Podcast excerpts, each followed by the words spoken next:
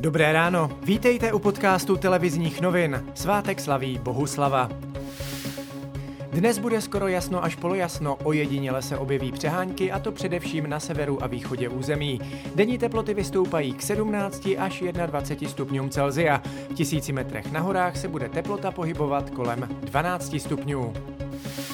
Premiér Andrej Babiš a ministr zdravotnictví Adam Vojtěch se dnes sejdou se zástupci zdravotníků.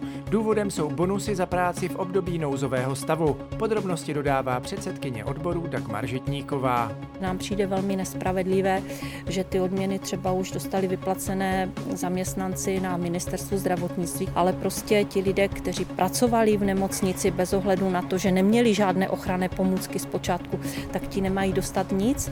To nám přijde velice nesprávné neúměrné, nespravedlivé a i ponižující.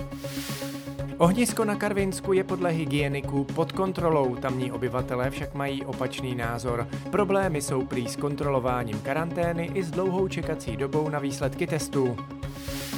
Během nedávných povodní utonulo v českých řekách minimálně 10 lidí, číslo však není konečné.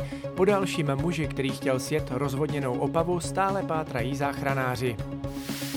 Desítky lidí na Kutnohorsku, Vysočině a Liberecku museli na testy kvůli podezření na COVID-19. V některých obcích, kde se o víkendu objevili nově nakažení, starostové nařídili nošení roušek i povinné rozestupy. Na jihu Moravy začaly žně. Úrodu na polích zachránili podle farmářů poslední dva deštivé měsíce, i tak ale bude jen průměrná. Další významné ztráty mají na svědomí přemnožení hraboši.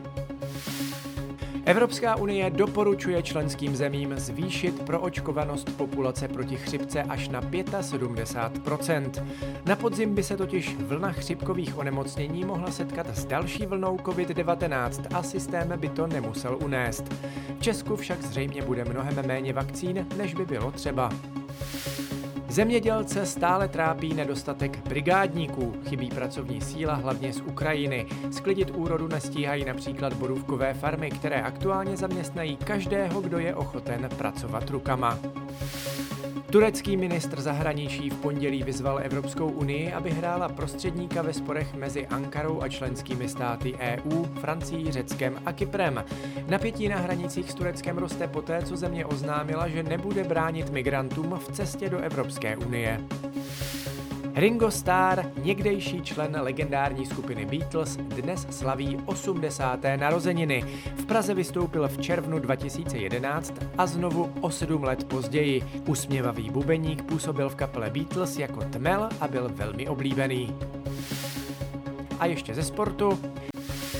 Velký problém teď řeší zámořská MLS.